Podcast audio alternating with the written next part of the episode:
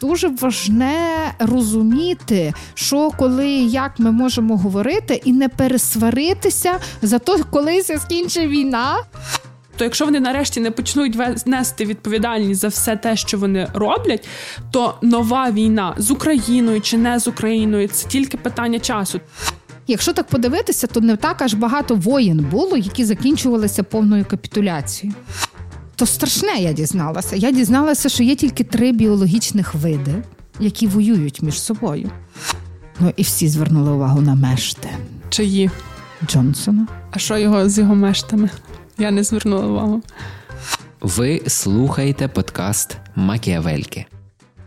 Всім привіт! З вами подкаст Макіавельки, Дарина Заржицька і Оксана Дащаківська. Оксано, про що ми сьогодні будемо говорити? Тема ваша, то ви її і озвучуйте. Е, чекай, чекай. Я перше хотіла сказати, що я намагаюся зростися з нашими новими мікрофонами і відчувати з ними єдине ціле, не рухаючись, дихаючи так, щоб нас було добре чути.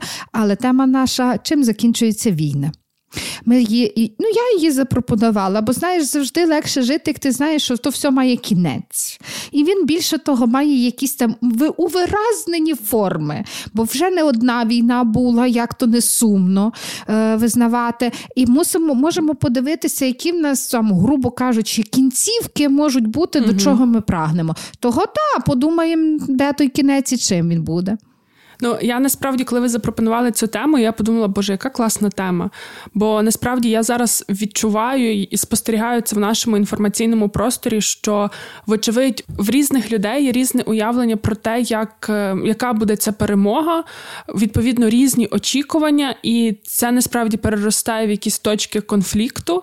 Я не знаю, не можу оцінити наскільки вони глобальні, тому що от оця наша ситуація, як ми тепер взаємодіємо в інформаційному інформаційному просторі, коли ми всі живемо в бульках, і ти ну, ти не можеш оцінити реально масштаби якоїсь проблеми. Але з того, що я спостерігаю, то це вже назріває. І мені видається, що може ми з вами сьогодні спробуємо дійти, як війни можуть закінчуватися як вони не можуть закінчуватися, чи може війна тривати після її формального закінчення? Мені здається, що це теж дуже важливі питання. Але я так само ще хочу перед тим, як ми перейдемо безпосередньо до теми, сказати одну річ, яка мені видається дуже важливою. І ми, от коли в освітньому центрі зараз робимо якісь стріми, щось пишемо, з кимось говоримо, ми теж про це намагаємося ем, на цьому заакцентувати, що не потрібно чекати, що війна закінчиться швидко, бо зазвичай ті, хто чекає, що це там закінчиться до певної дати, так там до Пасхи, скажімо, до 9 травня. До, до 9 травня, що тим людям важче переживати війну і важче сприйняти буде те, що вона може тривати довше. Звичайно, ми дуже ми дуже хочемо, щоб наша перемога прийшла якомога швидше, так. Але при цьому варто розуміти, що це може бути марафоном, і швидше за все це буде марафоном, тому що, на жаль, е, цей наш клятий сусід з півночі він не розпадеться на маленькі шматочки відразу. А відповідно для нас буде небезпека ще й надалі, ще в майбутньому. Тому мені здається, що війна, яка в нас є зараз, повномасштабна війна, треба розуміти, що це марафон. І чим швидше ми десь це собі вкладемо в нашу картинку реальності, тим нам просто буде простіше, легше адаптовуватись і легше переживати це все. Це е, так само зараз дуже багато хто цитує Віктора Франкла. Людина в пошуках справжнього сенсу, його книжка, де він якраз е, ділився своїм досвідом того, як він пройшов концентраційний табір, і казав, що найважче було тим, хто чекали, що це закінчиться через тиждень. А коли ти просто живеш свій день, такий як він є сьогодні, робиш те, що маєш робити. На будь-якому фронті, тому що навіть якщо ми просто ходимо на роботу, це теж наш фронт. Я вчора, е, знаєте, читала інтерв'ю, не повірите, Ем, Олексія Дурнєва, блогера. Е, я насправді завжди дуже до нього лояльно ставилася, і я рада, що він зараз на одній стороні зі мною. І от він е, в інтерв'ю Українській правді сказав, як він говорить зі своєю бабусею. І він каже, що ти маєш себе берегти, ти маєш берегти свій, своє хороше самопочуття, свій е, добрий настрій. Оце твій фронт, і ти його маєш е, вигравати. І мені здається, що це теж дуже важлива річ, бо це якраз ота щоденна рутина, яка нам дозволяє не думати про зайве, не будувати якихось хибних очікувань, а просто жити свій день і перемагати на тому фронті, де кожен кожна з нас.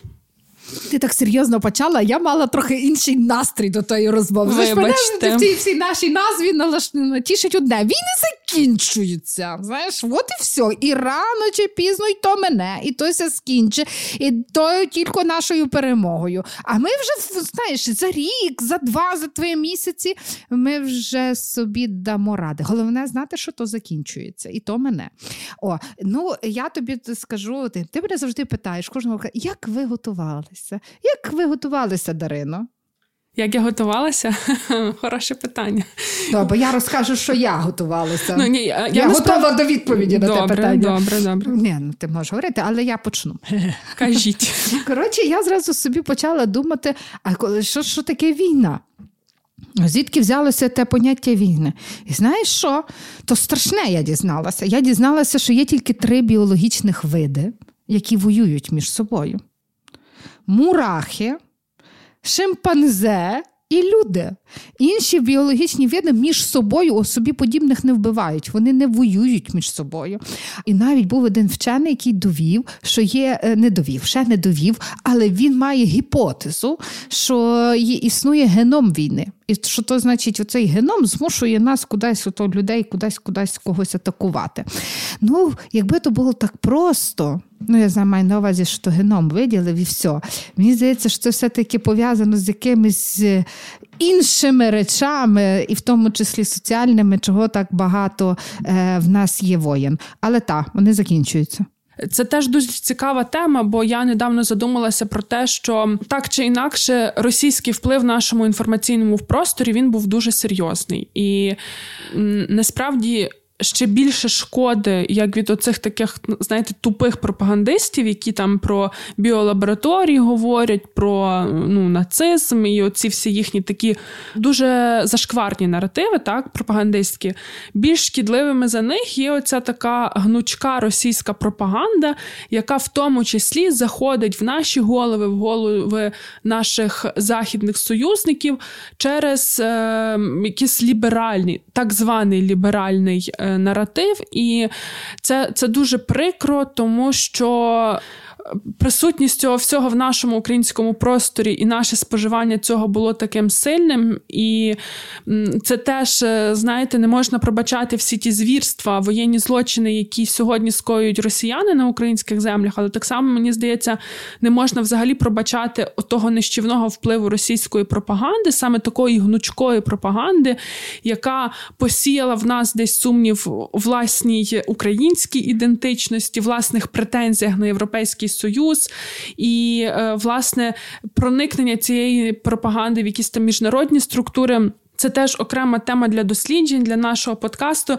Але е, я тут про інше хотіла сказати, що е, ми там десь звертали увагу на якісь політичні процеси в Росії, кого там посадили, кого там отруїли.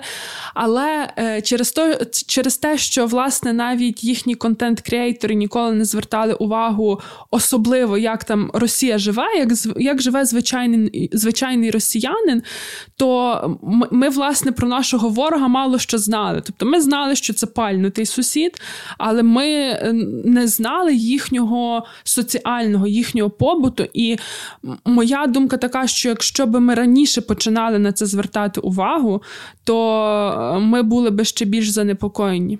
Тому що зараз, коли це все піднімають, і ти дивишся на Норильськ, який виглядає як Маріуполь, а Норильськ не бомбили, так?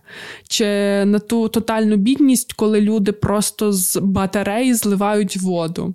От я коли це прочитала, я тут я в шоці з цього. От те, що ви сказали про соціальні політичні е, причини, обумовленість війни, це дуже хороша тема. Те, що ти зараз сказала, мене знаєш на що мене наштовхнуло про Орвела. І пам'ятаєш, 1974 завжди має бути якась океанія, яка має пояснювати, чому в нас жить херово. От мені здається, що ми можемо шукати дуже багато різних причин. Та? І війни були справді дуже дуже різні. Були війни за ресурси, були війни за території, були війни за мозги, є війни зараз інформаційні, їх не не можемо теж. І вони, от в мене, я собі так знаєш, думала, там колупалася в мозгах та, з приводу цього. Ну, от добре, а інформаційні війни вони закінчуються? Ні. В принципі. Значить, це війни без кінця. Слухайте, вибачте, я вклинюся так, але за інформаційні війни це ж взагалі феномен нашого часу. Так.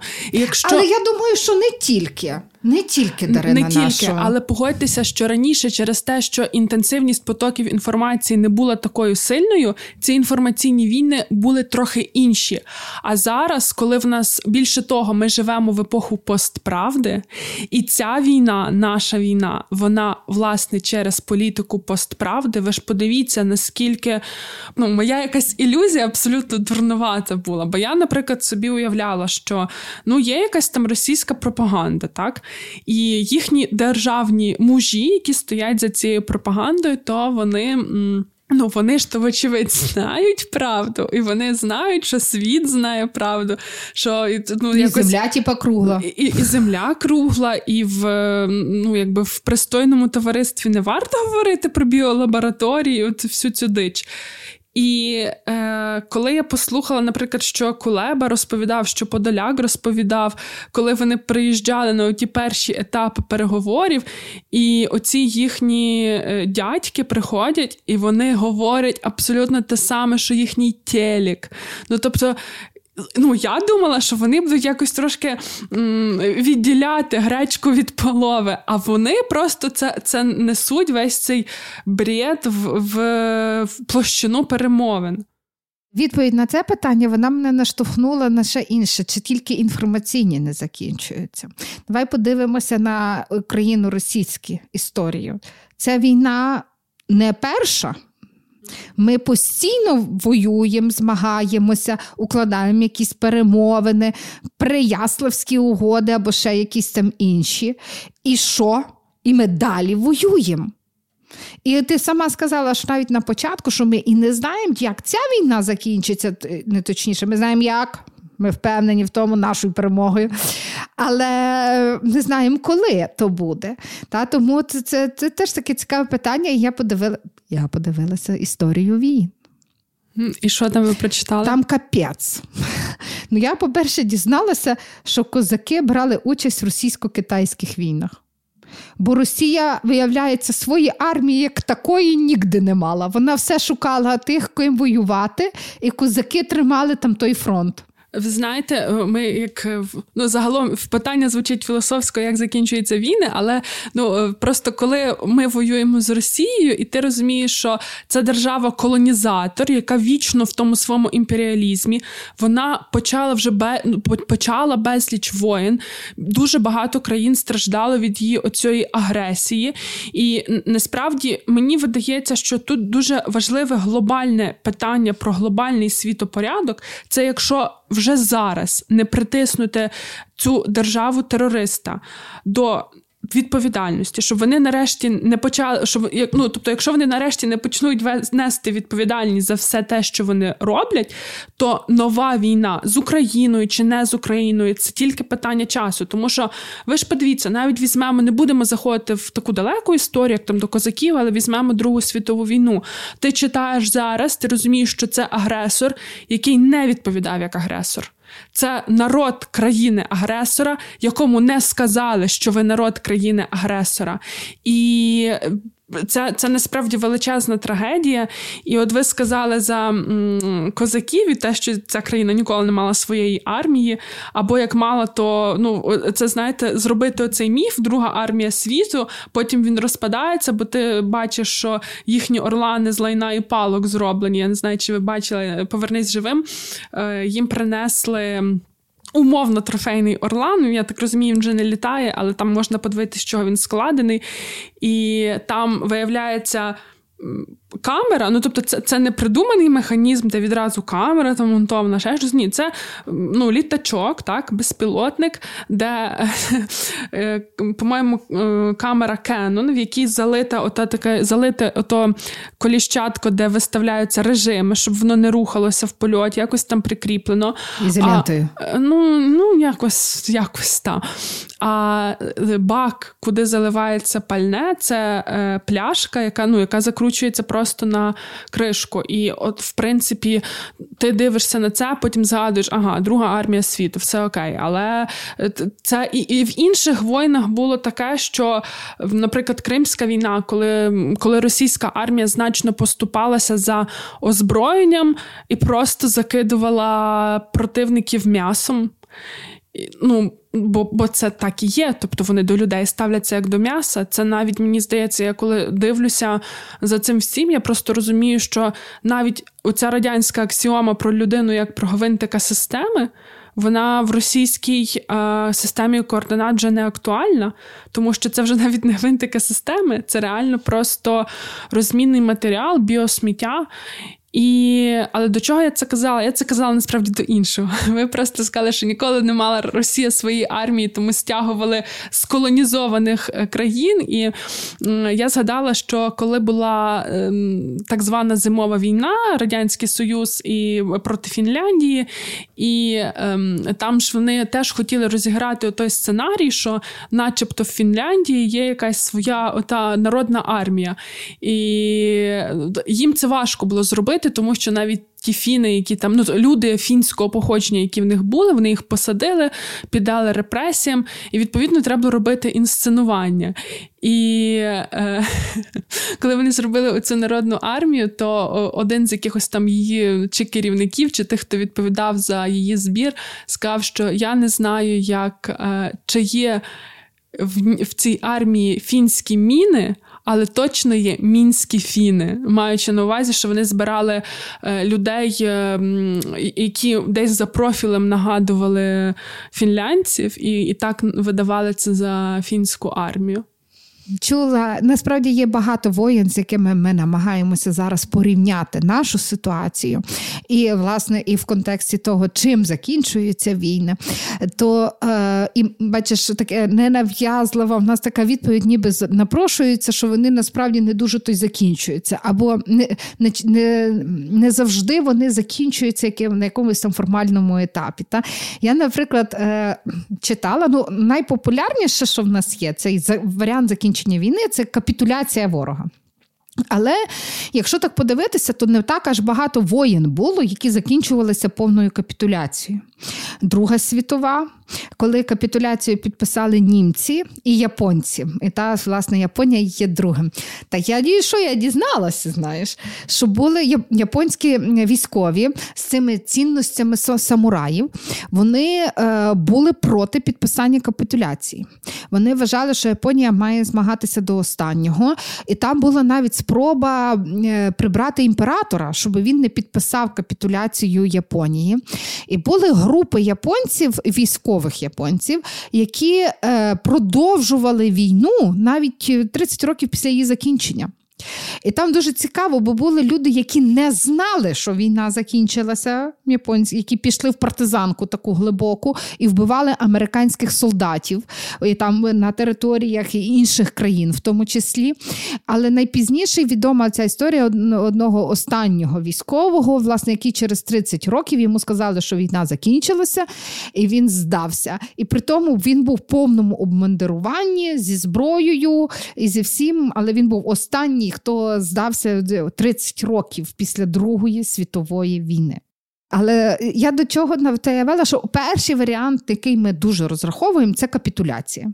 В обох випадках, Другій світовій, коли було підписано капітуляцію, там Японія, а перед тим там була навіть ще перед німцями була Італія.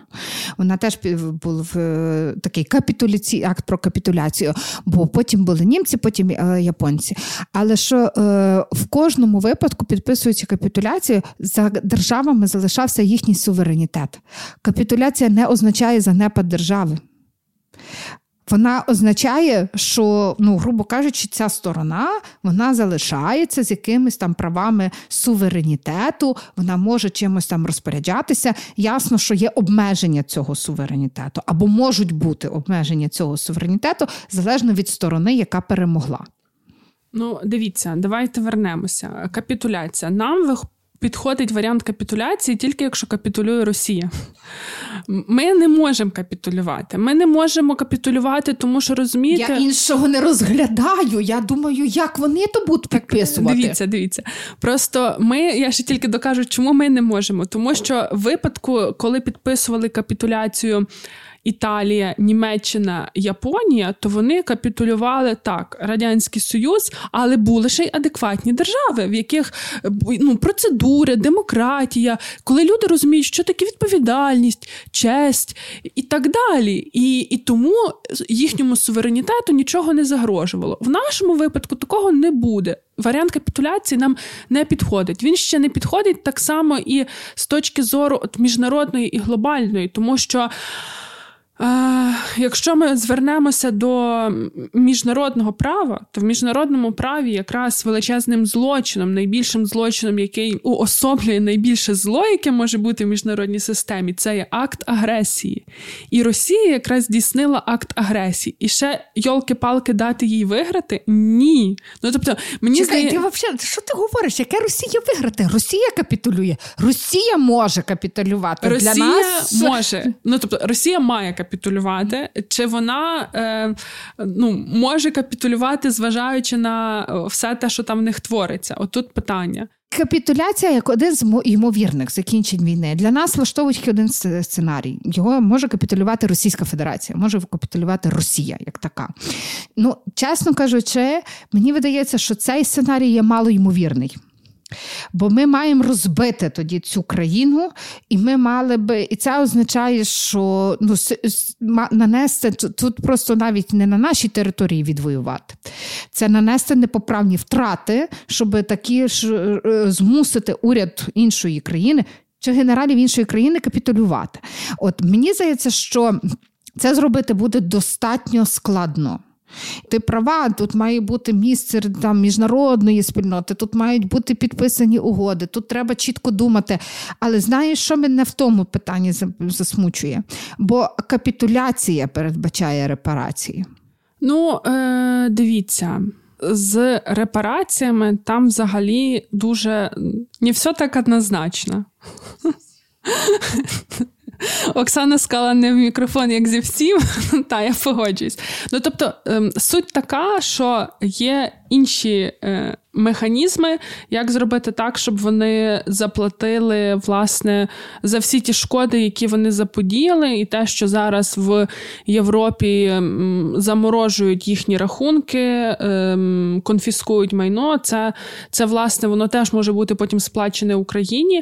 Звичайно, нам би хотілося таких е, прям чітких і трушних репарацій. Я погоджуюсь, і їх мають платити не лише це покоління росіян, але й наступні покоління, як це відбувається в випадку з Німеччиною, яка здається тільки в 2010 році виплатила репарації за Першу світову війну. Так і тому так хочеться репарації за капітуляцію. Дивіться, я ще вернусь до питання, хто має підписати акт про капітуляцію, оскільки зараз говориться про те, що доля, от така остаточна доля е, перебігу війни буде вирішуватись тільки двома президентами, то я думаю, що генерали нам не поможуть. Ну, хіба Путін вмре? Ми йому цього бажаємо. Я хай будуть президенти, хай там хто буде. Я просто про те, що капітуляція це е, варіант закінчення. Но е, мені видається, що він мало ймовірний в цій фазі війни. Я для себе визначила, що насправді війна не почалася 24 лютого. Війна почалася тоді, в 2014 році, 15-му. У нас просто інша фаза війни зараз триває, і я би про неї так говорила. І що мене дуже тішить в контексті цього, що ти почала говорити пост правди, пропаганди і всього іншого. Мені здається, що зараз е, ми були, ми зробили домашні завдання з там того часу, 15-го року, і зараз ми дали. Ми даємо можливості російській пропаганді, інформаційному російському полі впливати на іноземних наших партнерів. Там наш голос теж чути, не, не так, як це було в 2015 році. І друге, що важливе, я з тобою абсолютно згодна, що зараз дуже важне розуміти, що коли і як ми можемо говорити, і не пересваритися за то, коли скінчить війна, чи там в 35-му, чи до 9 травня травня, чи як би там не було. Бо це в такий спосіб ми ведемося і програємо інформаційну війну. Бо росіяни тільки й чекають, коли ми можемо пустити слабинку. Так, а власне, оці всі речі, які там нас можуть розколихати, порушити нашу солідарність і єдність, це це цього добивається е, Росія, і на це треба дуже е, зважати. А щодо ну, повертаючись до питання, як закінчуються війни, як закінчиться ця війна, я теж думаю, що капітуляція малоймовірний варіант. Ем, я думаю, читала десь в соціальних мережах теж такий сценарій, який в принципі може бути, що вони так, знаєте, тихенько виведуть свої е, війська, там в себе пустять якусь пропагандистську картинку, а в принципі в них в людей стільки тирси в голові, що вони собі можуть це дозволити. Е, або ще там як варіант, те, що вони можуть пропагандистсько завернути те, що от Україна їх спеціально вела оману, бо ніби ми хотіли, щоб їх щоб нас освободили і врятували. І це було зроблено для того, аби російська армія зайшла на територію України і тут зазнала шалених втрат. Ну тобто, це знаєте, прогнозують, що як може розвиватися. Але я думаю, що на капітуляцію вони не підуть, тому що ну розумієте, це ж держава в. Камінь якої е, оце велике імперство. І для них капітулювати це це буде означати смерть е, путінського режиму. І мені здається, що він на це не піде. Як буде? А як його не буде, то хто зна. Ну, я не виключаю таких варіантів, і хочу сказати, що як е, людина, яка намагається мислити раціонально, пропускаю, що капітуляція неможлива. Але як громадянка тої країни, я просто звірськи того чекаю. Я теж дуже чекаю. Ну, я я чекаю реально, що вони що вони програють. Ну тут теж треба розуміти, і це наша велика перевага, що вони вже програли в очах всього світу. І е, ви ж розумієте, що очікували капітуляції від України не лише росіяни, але й дуже багато західних партнерів. І е, тут от треба теж розуміти, що є фронт, є гарячі бойові дії. В нас дуже багато трагедій вже є, і їх ще буде, на жаль, багато. Але вже ми можемо говорити. Цим пишатися і це плекати в собі і в ем, в суспільстві, те, що е, по факту певною мірою переможцями з цієї війни ми вже виходимо, тому що в нас зараз до нас така світова увага, таке світове захоплення. Так, я маю там хвильку скепсису. Е, не буду, е, Я хочу, щоб ніхто завчасно не повірив в нашу перемогу, поки москалі на нашій землі. От як вони вже звідси підуть, тоді давайте вірити в нашу перемогу. Ну, а зараз слухайте. нам треба поміч, зброя, підтримка на всіх можливих і неможливих рівнях. І я думаю, знаєш, є таке визначення, що політика це мистецтво можливого. Ото зараз наша війна і наше виживання це мистецтво можливого, і воно потребує дипломатичних і всяких різних е, банальних зусиль в, е, в контексті економіки теж воно потребує.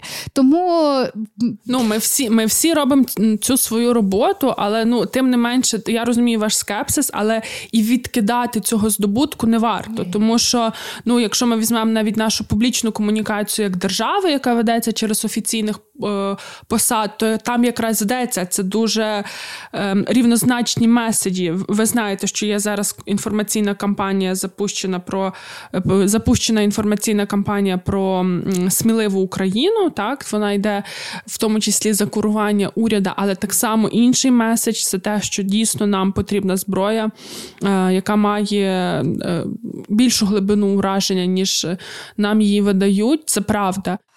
Дарина Заржицька, Оксана Дащаківська, подкаст Макіавельки. Коротше, другий варіант, як може закінчитися війна. Е, ну, грубо кажучи, просто якимось договором. капітуляція вона завжди означає, що є переможець. І той переможець він вже має там можливість якось е, впливати на те, яке буде врядування в тої країни, яка капітулює, які будуть там обмеження чи не обмеження по суверенітету. Ну і ще одне дуже важливе, мені здається, що це важливе. Бо раніше, там в якомусь там в історії, війни ж закінчувалися так, що суверенітету не давали, там знищували все, так як Карфаген. Рим знищив просто Карфаген, ніякий суверенітет. То вже в 20 столітті там бач, суверенітет щось лишають, ще там щось. Ну, от, е, то, Але це означає, що є переможець. А може бути варіант, коли війна, війна закінчується. Договором, договором, мирним договором. І е, оцей тут існує той дипломатично-переговорний шлях, який нам каже: от на цьому буде все. І насправді дуже багато війн, воєн і військових конфліктів вони закінчуються не капітуляціями, не явними переможцями, а от власне цією частиною, яка переговорною частиною цими здобутками, які фіксуються на папері. Ну і це непоганий варіант. Е, та е, дуже багато воїн так закінчувалося коли там це є от визначені якісь нові правила, вони не завжди там не як щось там може бути прийнятне, неприйнятне для одної чи другої сторони. Але це означає, що якщо йде війна, то скільки б не волувало військо, фактично працює перед тим весь час другий фронт. Це ті, хто формулюють позиції, хто формулює поле для поступок, і хто формулює оці те, що стає переговорними позиціями. І м, я чула дуже багато таких, знаєш, зауважень, типу: а про що можна домовлятися з москалями? Е, з ними треба домовлятися, бо іншого шляху немає. Переговори мають тривати. Дипломатія має працювати. І так тут питання наших сильних переговорних позицій. Але тут ще важливо також відзначити, що питання сильних переговорних позицій визначається власне на полі бою. І це це дуже взаємопов'язані речі. І ті, хто думають, що на переговорах Україну здадуть, то не розуміють, що це що переговорний процес він напряму залежить від того, що відбувається на полі бою, і те, наскільки країна готова йти на переговори, воно так само визначається тим, що відбувається на полі бою, і говорити, що не можна йти на переговори, ніяких переговорів, це ну це дуже насправді негуманна позиція, тому що, вибачте, в нас заблокований Маріуполь, і якщо буде шанс, що переговори дозволять щось зробити, наприклад, вивести турецьким кораблям з Бердянська поранених і загиблих. І якщо навіть такого кроку вдасться досягти шляхом переговорів, то це це вже буде величезне досягнення переговорного процесу, маю на увазі. І ще одне: ми так само в ситуації, коли інші держави нам пропонують е, координування оцих неправильне слово координування, ну організацію переговорного процесу, так і як ви собі уявляєте, що Туреччина пропонує, давайте ми вам зробимо переговори, Лавров Кулеба, а Україна каже, ні, ніяких переговорів. Тобто, ми тоді теж в очах цивілізованого світу стаємо тим тими, хто ем, тими, хто порушує оці звичаї і правила. Війни, так.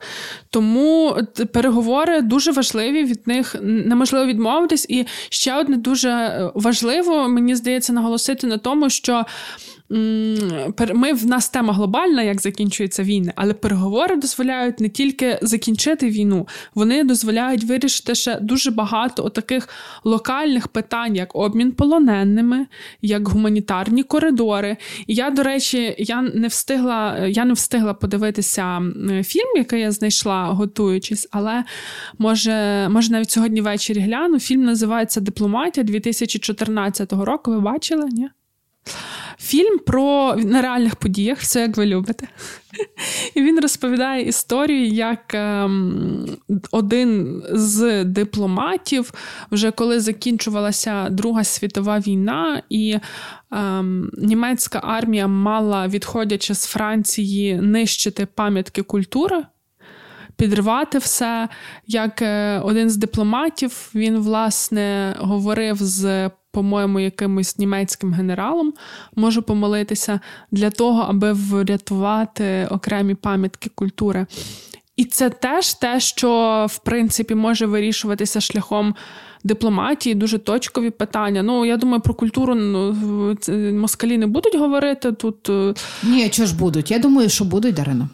Ну, В ну, сенсі. Е... Ну, все, що ми розуміємо під культурою, але я думаю, що вони будуть говорити про культуру, про про мову, про е, цінності. Про, про це це... про це вони будуть. Я мала на увазі, що там ти з ними не поговориш, що не знищують драмтеатр в Маріуполі. Е, ну, Ні. Ну, Це не поговориш. А от питання мови, ну про це навіть Зеленський говорив в інтерв'ю, що це це те, там про що вони говорять, і що позиція України в цьому питанні дуже однозначна.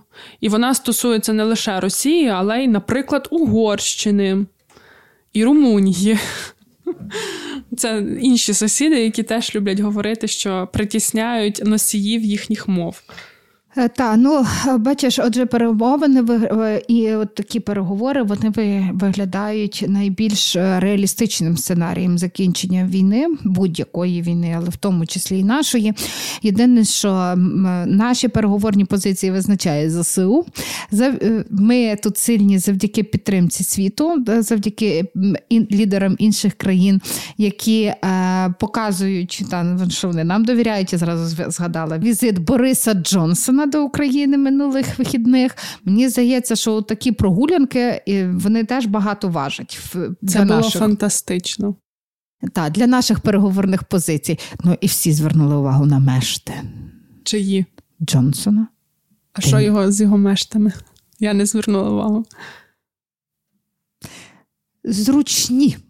А, ну чекайте, це було б дуже дивно, якби він приїхав в незручних мештах до президента і до уряду, які вже е, майже 50 днів ходять в тактичних штанах і кросівках. Знаєте, це він, він би просто смішно виглядав. Ну, але він був в костюмі і в кросівках, і то виглядало прекрасно. Я думаю, ну взагалі цей чоловік має свій стиль. Давай так. Дуже і, особливий стиль. І він, і от він цілому світу то промовляє, але і підтримує нас. Слава Богу.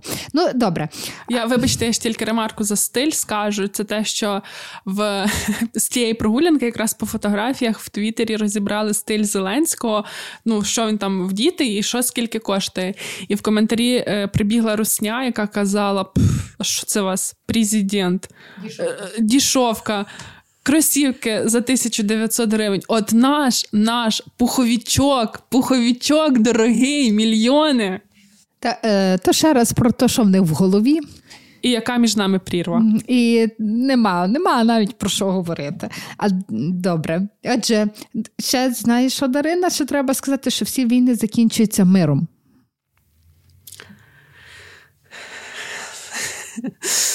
Це теж дуже ем, філософське твердження, і з одного боку, я погоджуюсь, всі війни закінчуються миром. З іншого боку, мабуть, вони закінчуються перемир'ям радше.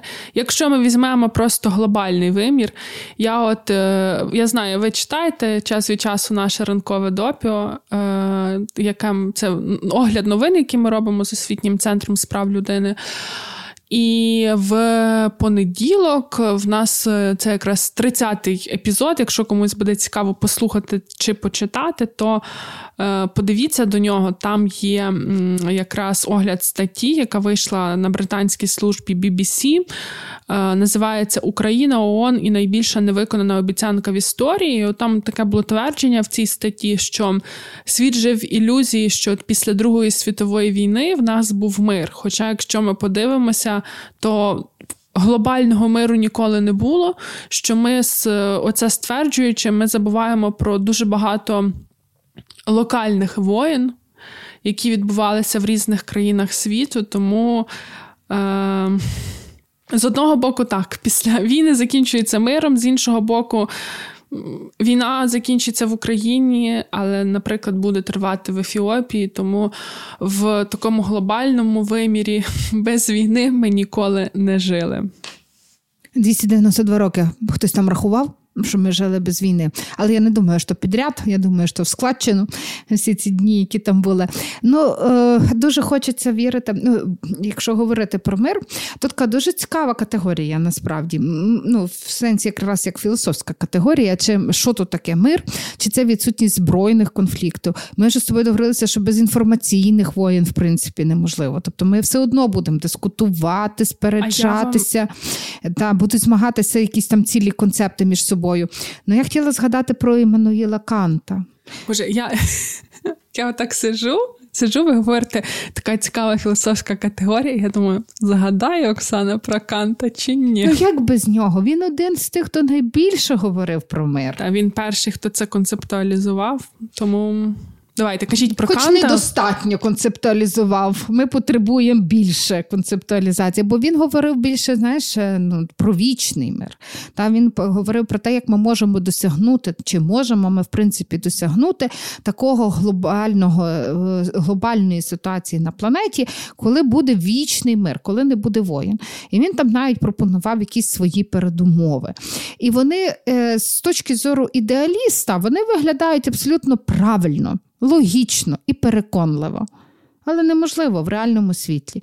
Бо він казав, що, наприклад, одна з передумов, що всі країни мають бути демократії. Але як ми можемо бачити, демократія хороша форма врядування. Ну, вона не є в кожній країні. А більше того, ми маємо всяких варіатів, які переосмислюють постійно концепт демократії. Як Орбан. А я чекала, коли ти то скажеш. Там ах, ладно, не будемо про про Орбана на цей раз говорити.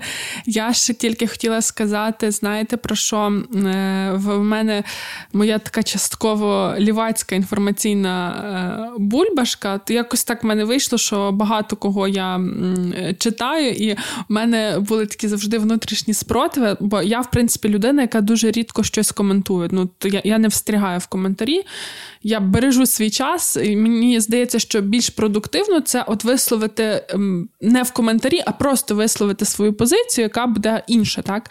Але я часто бачила, коли, знаєте, в кінці року був оцей з'явився указ про мобілізацію жінок. Ні, не про мобілізацію, про те, що жінки мають стати на, на військовий облік. І в мене там в стрічці було те, що. Ну так, гендерна рівність, але оця надмірна мілітаризація суспільства, бла бла бла, бла бла бла. І, е, типу, от ми котимося в бік Ізраїлю. І я тоді думала, і зараз думаю, що класно розмірковувати про надмірну мілітаризацію суспільства і її недоречність, коли всі однаково грають за однаковими правилами, коли всі поділяють якісь базові не то що цінності, а принципи, і ти розумієш, ти, що ти маєш гарантію, що інші не порушать, але коли тебе по сусідству Росія, а з іншого боку Білорусь, її подружка, то е, ми не маємо іншого вибору. О, десь так я вважаю. Тому е... тобто мир буває різний. В нашому випадку може бути мілітаризована країна для для задля збереження миру. То тут насправді немає нема дуже багато що додавати. Мир то найбажаніша е, ситуація, найбажаніша цінність, чого ми потребуємо нині. Е, тут багато ми можемо говорити, чи є миром відсутність війни насправді. Напевно, що теж ні, тому що відсутність війни не означає, що наступає оця можливість для розвитку країни, можливість для соціальної згуртованості в країні. І ми точно довго ще будемо ламати списи за збереження своєї національної ідентичності. Головне, щоб ми їх не ламали між собою. Це дуже важливо, щоб ми, ну, щоб ми взагалі розуміли. Ем, що нам треба виховувати в собі, як в суспільстві. Точніше, не виховувати, а розвивати оцей наш скіл об'єднуватись. Так, ми це демонстрували, коли був перший майдан. Ми це демонстрували, коли була революція гідності. Ми це демонстрували. От війна, а все-таки солідарність і наша єдність це зараз дуже яскрава характеристика українського суспільства. Хоча вона теж вже спадає в порівнянні з першим тижнем війни. Вона вже почалися там різні внутрішні процеси. Але я веду до того, що нам мені здається дуже варто працювати нам, як суспільству, варто працювати над тим, аби оця солідарність в нас була перманентною, а не такою спорадичною і точковою. Я ж знаєш, хочу сказати, що в нас і в ковід була солідарність, тобто в нас не перед лицем лише агресора, та якогось видимого, чітко вона формується. Вона в нас має, вона в нас є як базова ціннісна риса народу, який вміє гуртуватися. Головне, щоб ми навчились гуртуватися і заради себе, заради цього мирного часу і тримали стрій в інформаційній війні. Мені здається, що це одне з базових е, передумов нашої перемоги. От зараз не впастися не попастися на оці е, полапки від е, російської інформаційної армії. Від себе додам не лише російської інформаційної армії, так само будьте дуже уважні із західними джерелами інформації. Там руки російської пропаганди теж дуже сильно тримають їхні інформаційні джерела. Вони так само працюють проти нас, тому будьте дуже обережні і. Я останнім часом повторюю: якщо ви не впевнені в міцності свого критичного мислення, просто не читайте, нічого не слухайте. Це буде краще насправді, ніж е, ну, ніж піддаватися тим всім впливам. Але на закінчення, Оксана, хочу вас спитати: як для вас має закінчитись ця війна?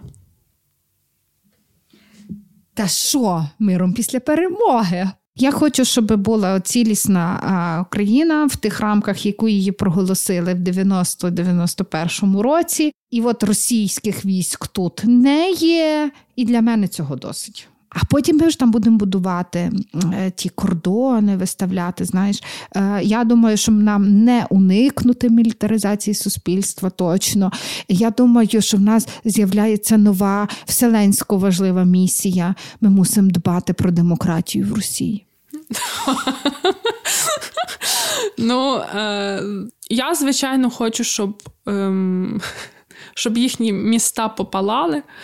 Але я розумію, що тоді вже ми стаємо агресорами. Хоча, коли там, наприклад, в Білгороді щось горить, дуже дуже приємно і ефективно з точки зору того, що ми підриваємо їхню логістику. От, Але м- я, м- я не можу для себе наразі окреслити там про про кордони країни, про про те, що перемога... Ти, типу, за Кубані, за зелений клин, так? Так, Ну, тобто, е, як вивід військ буде відбуватись, це ну, це дуже конкретні речі, на які я не можу дати ще для себе відповіді, але. Ем, Мені здається, що наша перемога над Росією, така, знаєте, не не оця формальна, а дуже дуже суттєва буде е, тоді, коли ми почнемо відбудовувати країну, і коли ми, власне, будемо далі йти в цьому напрямку демократичного розвитку і будемо працювати на те, аби країна розвивалася. Е, Мені ще таке питання, яке мене не те, що турбує, але воно в мене зникає, виникає час від часу, бо я розумію, що ну насправді я я хочу помсти і. Е, як людина, яка працює з з демократією і з якимись такими дуже цивілізованими цінностями, то я розумію, що я би хотіла, щоб оця помста, а відтак відповідальність військ воєнних даруйте злочинців, вона прийшла в правовій площині, і щоб це були дуже показові вироки. І мені, от нашу місійність, так я бачу, якраз е, ну мені все одно до, до Росії. Я хочу, щоб вони гнили там і, і розпалися поділилися на мільйон ЛНР і ДНР. Але мені здається, що наша глобальна місія це щоб вони нарешті відповіли, і щоб нарешті вони були визнані агресорами, те, чого не було після Другої світової війни. Тому що е, мені здається, що е, в нас вже стільки жертв, що вони мали би зламати свої імперські зуби і більше їх ніколи нікому не показувати. Тому от нашу місію я десь бачу в тому, щоб вони несли відповідальність. І так само ще одне це те, щоб вони далі залишалися за залізною завісою. Тому що це дуже важливо так само для нас щоб їхні інформаційні, е, їхня інформаційна робота менше доходила до нас, знаєте? Знаєш, я бачу тут, я не будемо дискутувати, я просто скажу, знаєш, лишити їх за завільною завісою, то знов не знати, хто там. І е, тому я за я за те, щоб демократію, яка буде мати наслідком багато там всяких різних республік, і коли ти дасиш людям можливість, зрештою, подивитися на то все трохи іншими очима, то складна, тяжка робота. А відповідальність е, ну, без неї просто ніяк, без неї то не перемога. Все. Так. Слухайте нас на Apple Podcast, слухайте нас на SoundCloud, на Google Podcast і взагалі заходьте наші в соцмережі, а там все написано. Бо ми ще є в Телеграмі, і на Фейсбуці, і в Інстаграмі. І ми дуже любимо, як ви нас коментуєте, вподобаєте і розширюєте. Все, з вами була Оксана Дещаківська. Дарина Заржицька. Па-па. Ви послухали подкаст Макіавельки.